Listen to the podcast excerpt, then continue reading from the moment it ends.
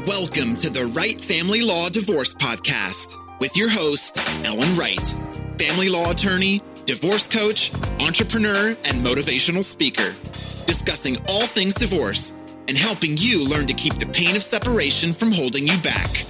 And now, your host, Ellen Wright. Welcome to episode 10 of the Wright Family Law Divorce Podcast. Today, with me, I have Lisa Danovitch, who is a court clinician for the Middlesex County Probate and Family Court. And we're going to be unpacking a really important and heavy question that a lot of parents wrestle with. Really, when they're in family court and out of family court. And that question is Should I force my teenager to go to therapy?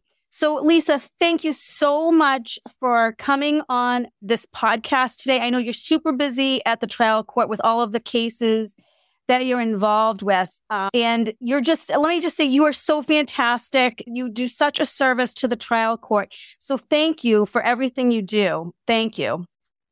Thank you for that. It's my pleasure to be here. I'm always excited to talk about any topics related to children and families. Awesome.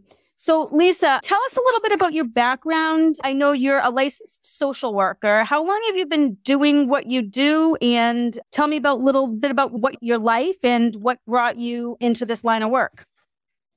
Sure. So, I have been a social worker for over 25 years.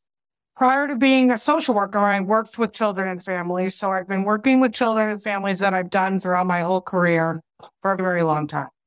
I always wanted to advise young people. I did when I was a kid myself. I was always the dear Abby. People probably don't remember that. I'm aging myself. But in terms of people coming to me for advice, and I just always loved children. So basically wanted to combine them both, which is what I went, what, where I went into the field.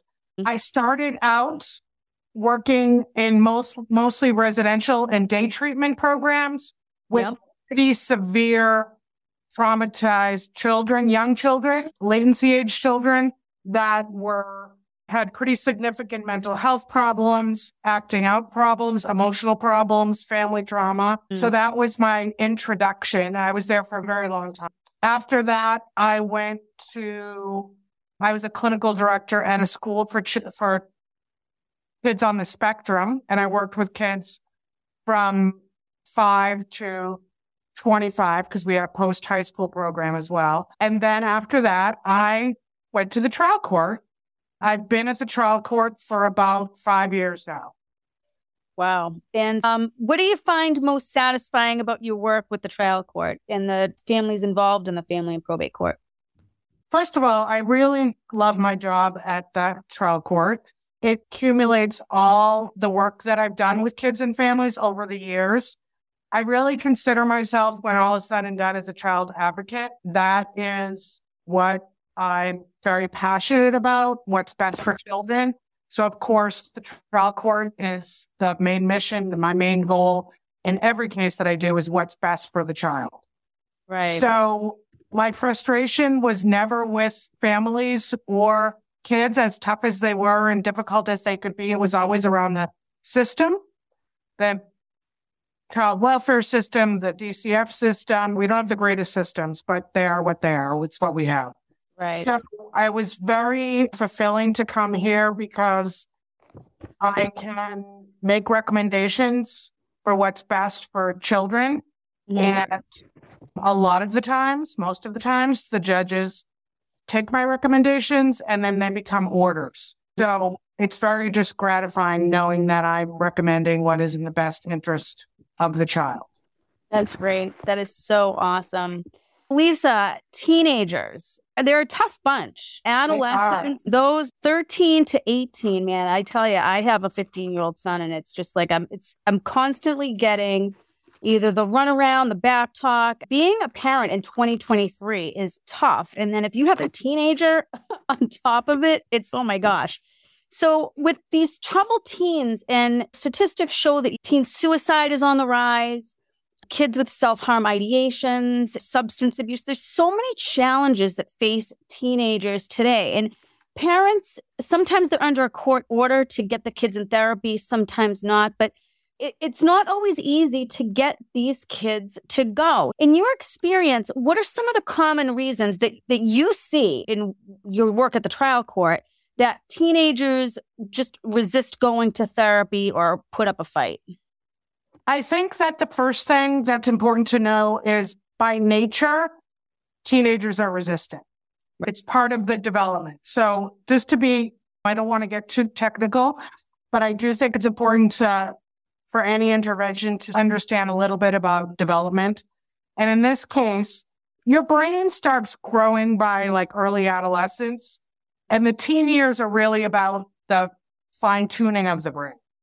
Right. The last part of the brain that matures, your brain really doesn't fully mature to its what it's going to be till you're in the mid to late 20s. So the part of the brain behind the forehead is the prefrontal cortex. And this is one of the last parts to mature. And the reason why this is important, particularly when it comes to teenagers, is this mm-hmm. area is responsible for skills like planning, prioritizing, making good decisions. So what these changes of the brain are responsible for social processes that lead teens to focus more on peer relationships and social experiences. And because the emphasis for teens is on their peer relationships, and the ongoing prefrontal cortex development, it often leads to teens taking more risks because the social benefits outweigh the possible consequences of a decision.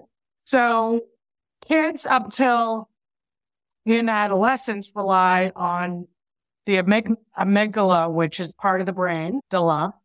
I never say that right. It's where primitive emotions, urges, impulses, fears, aggression, primitive desires are located. Yeah. So in practice, this looks like acting out before thinking about things or acting impulsively, which is a common element in teenagers, right? Of course, all of this, every pe- person's different. This not doesn't mean every single teenager follows this, but this is the development of teenagers. So in practice, they act on impulse, they misread and misinterpret social cues. The biggest thing that I think impacts therapy too is they don't really consider consequences. They very much live for now. So they don't think about what's later, how it impacts them, which therapy is very much helping you with functioning and future. And that's not the mindset of children, of teenagers. So you have already built in resistance and then you're asking them to talk to someone they don't know about what's going on for them. And that might be hard for them. So that's the, some possible reasons why teenagers may resist Mm. therapy. They also clearly don't want to identify that something's quote unquote wrong with them, which going to therapy does not mean. So what's the best approach for a parent? What how do they how would they formulate a conversation with a teen about the prospect of going to therapy? Yeah, I mean there there is a lot of things to consider when you want a teenager to go to therapy. You want to really find out because, like you said, there's so much going on, like more anxiety and depression amongst teens than ever before. Right. And COVID, I think, just made that exponential. But I think it was a problem before COVID as well. So also, I think the thing that's positive is actually a lot of, because so many teenagers do suffer from anxiety and depression, in some ways it's easier because they, they often know peers that are in therapy are struggling with the same issues Right. which, which for teenagers helps dramatically. So if you're trying to get your teenager to go to therapy, you really want to think about why is it that you want to go to therapy? Why is it that you want your child to go to therapy? What are they doing? What's there's so many different issues. There's mental health issues, there's family, issues, there's substance abuse issues. It's, there's so many different reasons that kids might need help. So is it ever appropriate for a parent to force them or like hang the threat of punishment over their head if they refuse to go? The simple answer is no.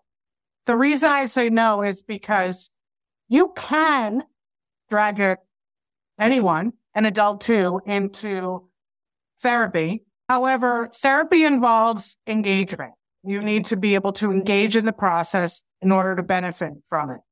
And if they're going kicking and screaming and they don't want to engage, they're not going to get anything out of it anyway. And right. the other danger is that they have a negative view of therapy, which you don't want them to do because in the future, yeah. they don't engage in it as teenagers. You want them to be able to be open to it later on when they're in their 20s, when they're in their 30s, when you have no influence or a little less influence over their decisions. Right. So in general, I would say you, the only situation, but it's not really forcing them into therapy is forcing them to get help if they're a danger. If there's threatening suicide, or if there's a problem with drugs or alcohol use that reaches the level where you need to do something, then you absolutely need to do something. Right. Which usually involves contacting the police, having them hospitalized. Right. Running away. That's another sort of red flag, right? It can be. It, that's hard to say. We all ran away, right? I ran right. away when I was eight, like across the street. right. And I remember my mother saying she'd make me a sandwich because she knew I would come back. Um, and I did. You really have to, again, it's so hard because I don't want to say it depends because there's so many different issues. But running away meaning what? What are they running from a family problem? Are they running to a boyfriend they want to be with? yeah, yeah, it could be a, mix of anything. Right, right. So yeah. that's not it. That's that was not necessarily an emergency unless they're in danger, which depends on the situation. Right, right. Now, a lot of parents who are in a situation where there's a court order for the kids to go to therapy, if, even if these parents are able to find therapy in the yeah, that's a whole right? other I mean, there's such a shortage. I mean, you especially in person. Mm-hmm. There's since I think that's the good and bad of COVID.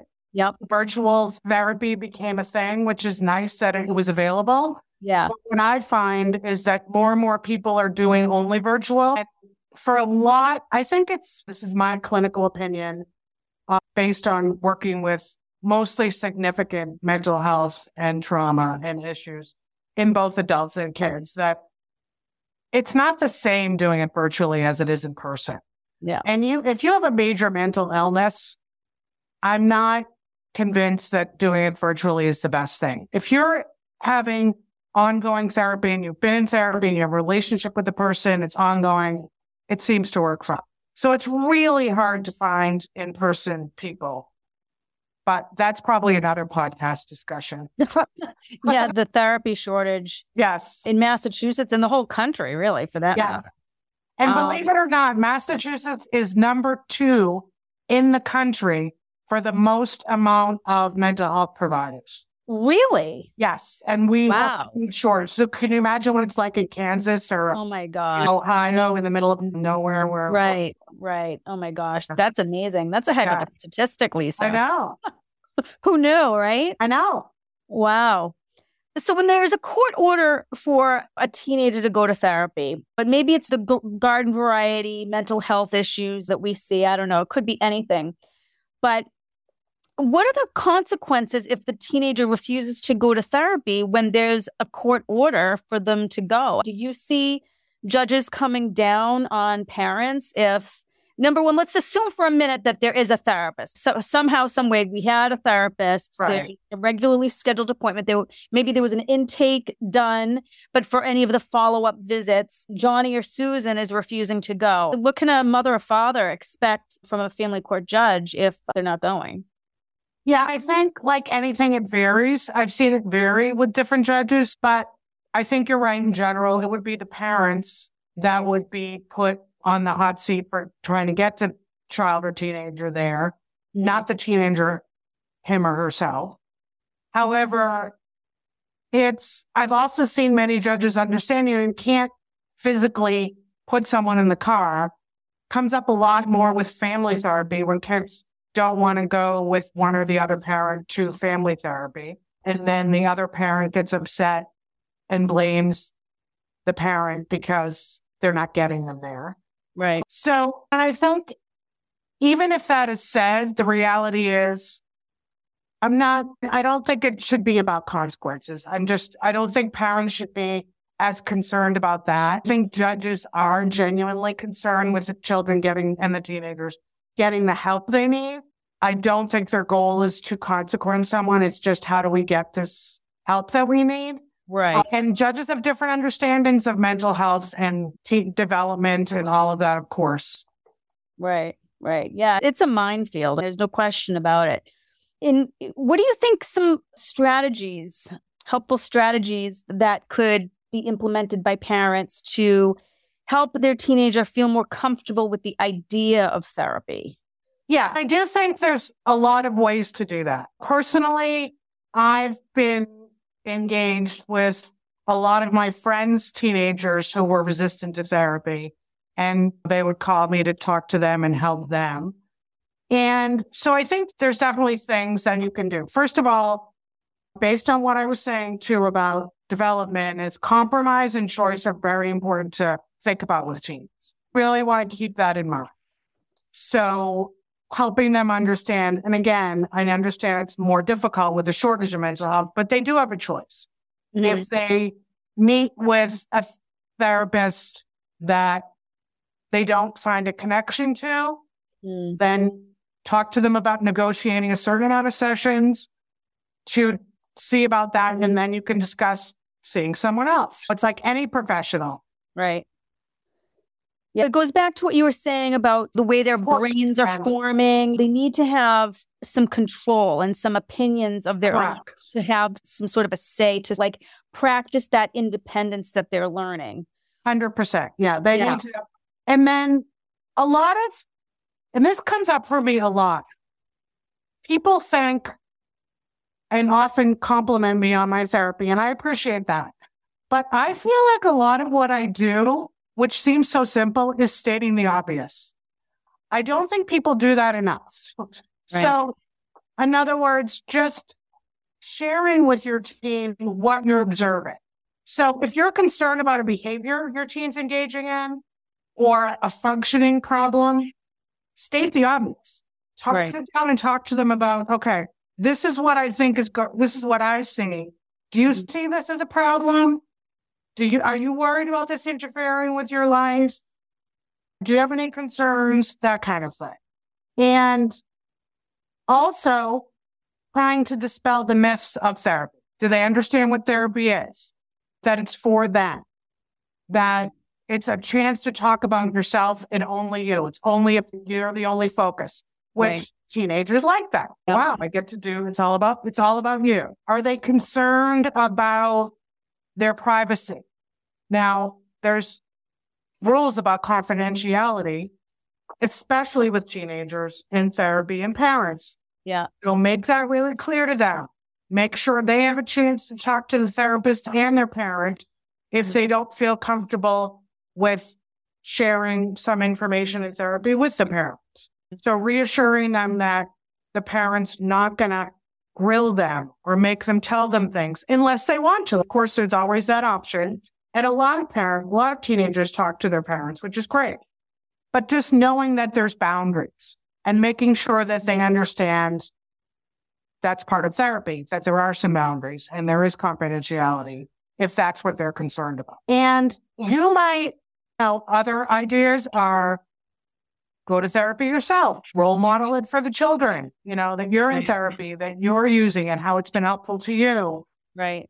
Offer the process. Exactly. Would it be helpful for the teenager to do more family therapy? Would the and some teenagers might be more comfortable if their parent went with that.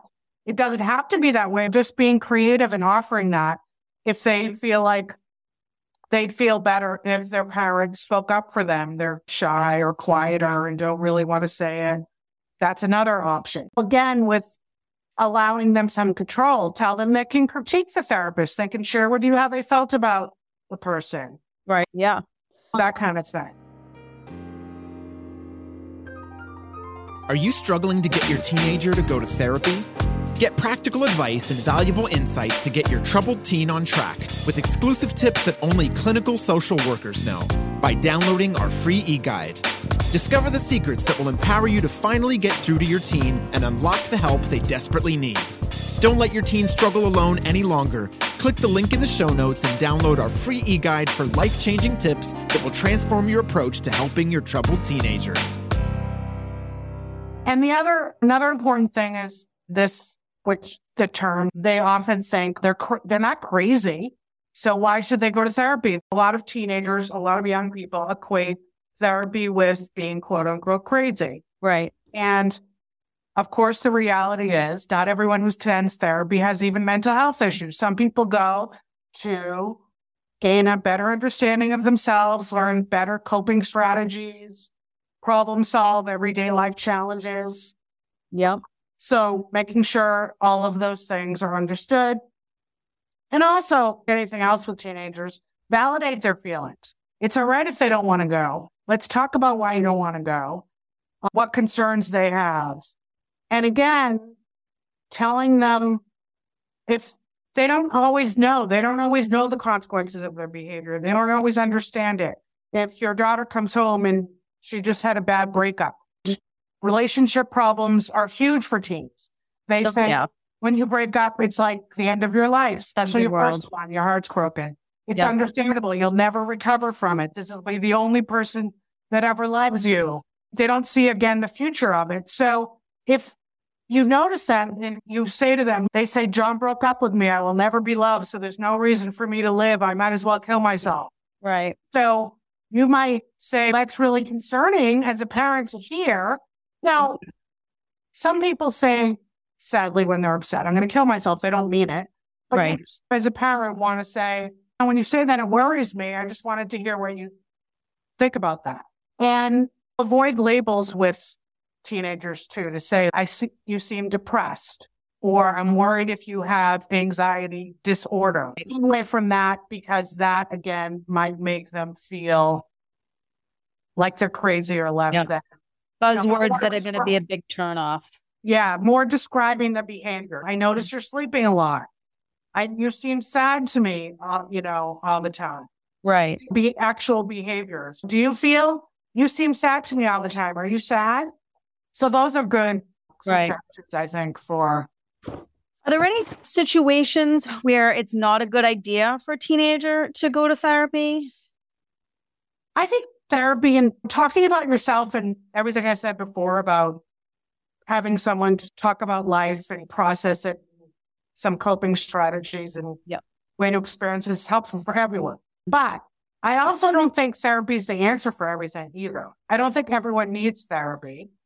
That's the other thing you can do with your teenager is let's say, for example, they're not doing, they're not going to school. They're not participating in school. This is like a new pattern for them. When they were younger, it makes you worried about that.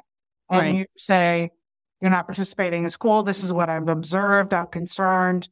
What do you think about talking to someone or going to therapy so I can figure this out? No, I'm, I can do it. I'm going to do something. So negotiate with them. Say, okay, what's your ideas mm-hmm. besides therapy? What's your ideas to address this? Right. And whatever they say. Sorry, Lisa, hold on a second. Hang on. So I think.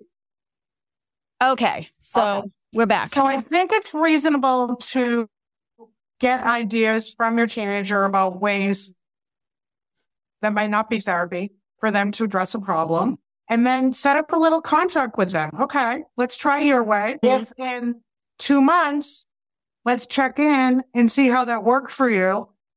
If it does work, great. If it doesn't, would mm-hmm. you consider engaging in therapy or would you consider something else? Again, negotiation choice, very popular among teenagers. Right. So if the teen doesn't end up going to therapy, either because the parents can't find a therapist or because they're just obstinate and they're refusing to go, what can parents do to support their teen's mental health in the absence of a therapist? Right. I think a lot of what I've said is ways to support your teenager, regardless of being in therapy or not. Yeah. just really obvious things like opening the door of communication, knowing that they can talk to you if they choose to, knowing that sometimes they won't choose to, then that's okay. Setting clear boundaries, trying to figure out, is there someone else they can talk to, like an aunt, an uncle, a friend they know, another adult? That might be helpful too. Are they willing to do that? There's, is there people you know that they're more comfortable with? Um, That's huge. Yeah. So I think, you know, again, just making sure you leave it open and Mhm. really monitoring the situation because being anxiety, for example, if they're anxious and they don't want to go to therapy to learn coping strategies, are there ways you can help them with some coping Mm. strategies, knowing you know them the best? The parent knows their child best. So, Lisa, what what role do schools and educators play in all of this? How can teachers, guidance counselors, how do they identify and address mental health concerns in teenagers? I think teenagers it's harder, and it also depends on where you go to school because often high schools are very large and there's a huge population of children, Mm-hmm. of teenagers. Unless an adu- and a teenager's acting out because those get the attention, right? It's hard to identify them. On the other hand, it's great because you have a whole host of adults that could be helpful to a teenager. So they have guidance, they all have guidance counselors and adjustment counselors and that kind of thing. So the positive thing, there's many positive things about a school, but because we just talked about the lack of mental health services, schools have in-house mental health support. Yep. So at least a check-in there would be helpful and a good way to get kids. Now, in my experience, schools are only willing to deal with school issues. So they don't want to get into kids out of school issues for obvious reasons. They're not meant to be long-term outpatient therapists, but it's a good check-in and hopefully it's a good way to see that there's good, positive people that they can talk to. It might help them have a better view of therapy. Yeah, absolutely. Now, assuming there weren't uh, this crazy wait list to find a therapist like there is, what qualities or what sort of credentials or background should parents look for when they're looking to get their teen lined up with a therapist? That is, you just, you want to find a therapist that, of course, works with teenagers and mm-hmm. they will self identify as that. Okay. And then you want to make sure they have experience in whatever's going on. For example, I work with, as I told you, with autistic kids, and there's many that I've seen through the courthouse, kids on the autism spectrum that were previously known as Asperger's. They don't call them any, that anymore. It's all autism spectrum now. But Yep. I've seen several kids go through this through my office that are teenagers that I could tell in five minutes they were on the spectrum, but they Mhm. had not been diagnosed on the spectrum, that had been missed. So making sure that they have the right diagnosis, first of all, so they can, like, for example, in that situation with those kids, I recommended that they get evaluated to see if they were in fact on the spectrum, Uh huh. get the right help. Yeah. By the way, of the five kids I identified, all five of them turned out to be on the spectrum Wow. without being identified. Thankfully, the parents did take my advice and have them evaluated because that's a whole other discussion about kids on the spectrum and being at that age is very hard for any teenager, but it's much harder for kids on the spectrum. Right. But like in that example, you'd want to have a therapist who has understanding and experience with autism spectrum Right. because it's very different than other mental health and conditions. Right. So it's just making sure that. And then honestly, it's really all about fit. I work with hundreds and hundreds of kids in my career, but I wouldn't say I could do therapy with any kid. It just depends on the personality fit and if they feel comfortable with me. And if you're a good therapist, you will be perfectly fine with that. In other words, you'll be able to say, I don't think we're the right match, or they should be able to say that to you without, and you not being offended by that.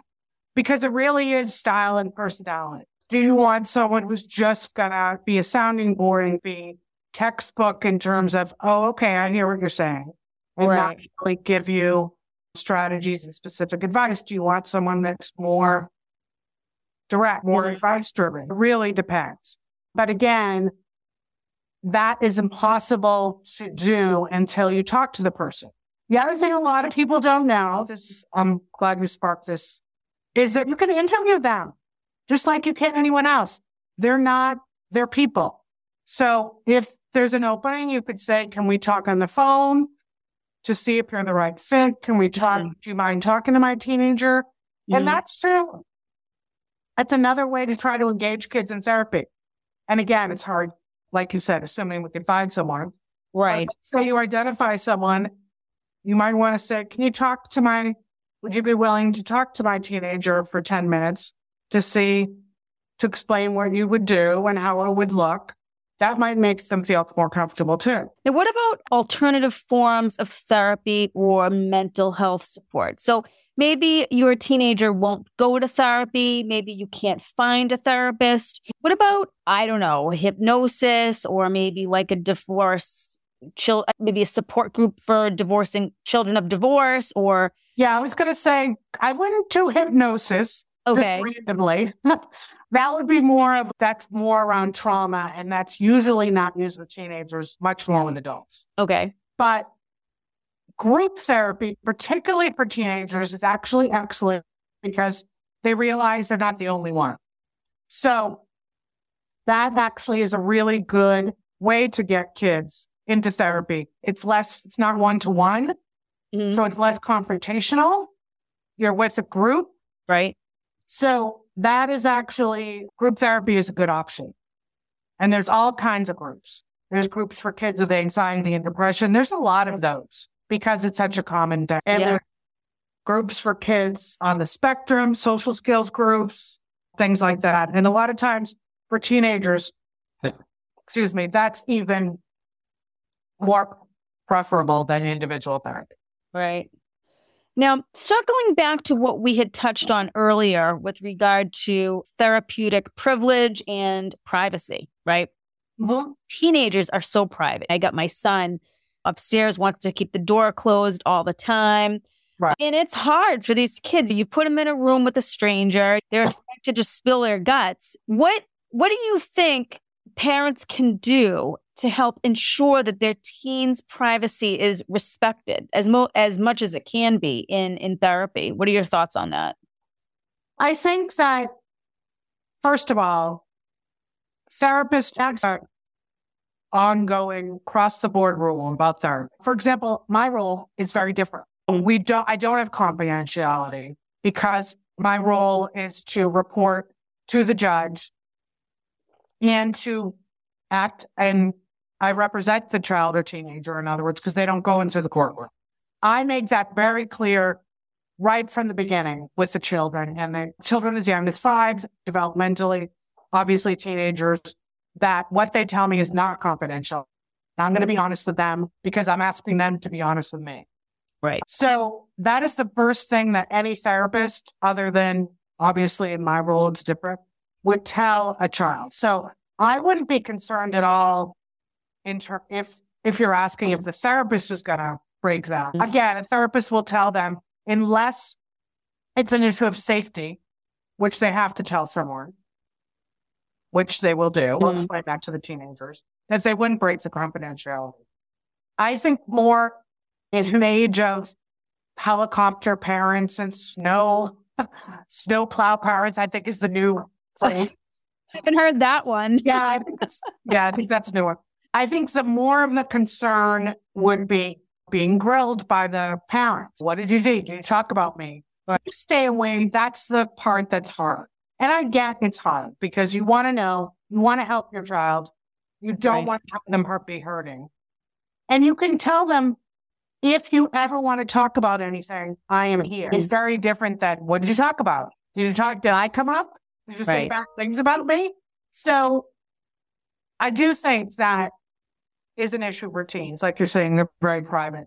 The other thing that is sometimes helpful for teenagers is a journal, like writing in their own journal if they don't want to talk to someone that no one sees. Right. They keep it private to themselves. You can help them find a place, a box that they can lock it in that they only have the key if they're worried about mom or dad snooping. That's another avenue for releasing mm-hmm. your feelings is through journaling. Yeah, absolutely. Now, what could what can parents do to ensure that their teenager is fully participating in the therapy and they're not just going through the motions to appease the judge or to appease their parents? Is there anything they can do? Yes and no. Honestly, no except that if you don't see any change in behavior, again, depends on where you're going. Mm-hmm. Is that teenagers not expressing relief, like from their anxiety? Let's use anxiety because that's such a common one. So if teenagers presenting as really anxious and you see it in their functioning, you see it in their interactions with people and at school, and they've been going, but nothing's really changed. Again, just asking, do you feel like you're less anxious? Have you been talking about coping strategies? Do you feel like the therapy's helping with you, helping you? Check in with that. And then again, talk about whether moving to a different therapist is helpful, whether they're engaging or not engaging. Mm-hmm. So that kind of thing. Generally, though, if you go, mm-hmm. if the teenager's willingly going, they're going to get something out of it eventually because they wouldn't go. They just would refuse to go and say, right. Now, what about the parents, right? If a teen is refusing to go to therapy or giving them a really hard time about it, a lot of parents will struggle with their own feelings of guilt and frustration. How do parents deal with that on their end of things? Sometimes they, they can even take it out on their kids and make a bad situation even worse. Yeah, we're human, right? We all make mistakes. Right. We all absolutely. So I think it's very similar, right? They need someone to talk to. So it's not, again, if they're teenager, if they really want their teenager to go to therapy, they're not able to get them to go. They're frustrated. They can go to therapy and talk about their frustration with their teenager, or again, talk to an adult, a friend, a spouse, a partner that they can confide in and have that. Like you said, you just want to be careful not to take it out on your kids. But that's true of anything, of course, for right. all of us. Right. And the other thing is that we're all human. Adults are humans, and kids don't always remember that. They think right. of their mom as a mom or their dad as a dad. They don't really think of them teacher as teacher. Oh yeah. People. And they're people. And I often have discussions with kids about they are people and they need to on things and they make mistakes just like kids and teenagers make mistakes. The difference is when you're an adult, you're supposed to be able to be more accountable for your errors, but you still make them. So giving themselves some slack too, if they do have an interaction with a teenager or kid that doesn't go so well, you can mm. fix it. You have thousands and thousands of interactions with your children. You're gonna not be able to hit the mark on 100%. Right. Right. Any final thoughts or advice for parents who are struggling to convince their child to go to therapy, young teen?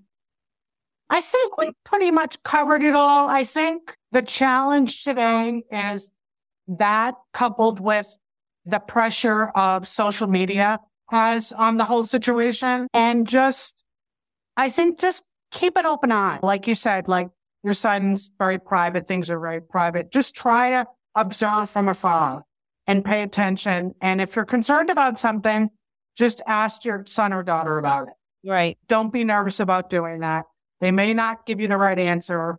They may hide it, but if you're persistent over time, they will at least know that you're there if they need to go to you. And just monitor if things get really concerning, mm-hmm. then you might have to take action. But there's lots of different ways, and there's usually people have a lot of supports in their life mm. to be mm-hmm. helpful if they can't hear it from their mom or dad. Yeah. It's tough as a parent to ask respectfully without being nosy or pushy. Right. Because even parents, eh, it's hard to establish and maintain boundaries as parents. Like, when do I cross that line? When am I going, eh, you know, asking just inquisitively as just a passing mild question to prying? And when do they perceive it that way? It's definitely a fine line. It's a balancing act. Right. And you can't control how they perceive it, right? They Right. only can control. You only can control what you do and say. So, Right. Like you're saying, you could say something very benign and they could perceive it as the worst thing you've ever said.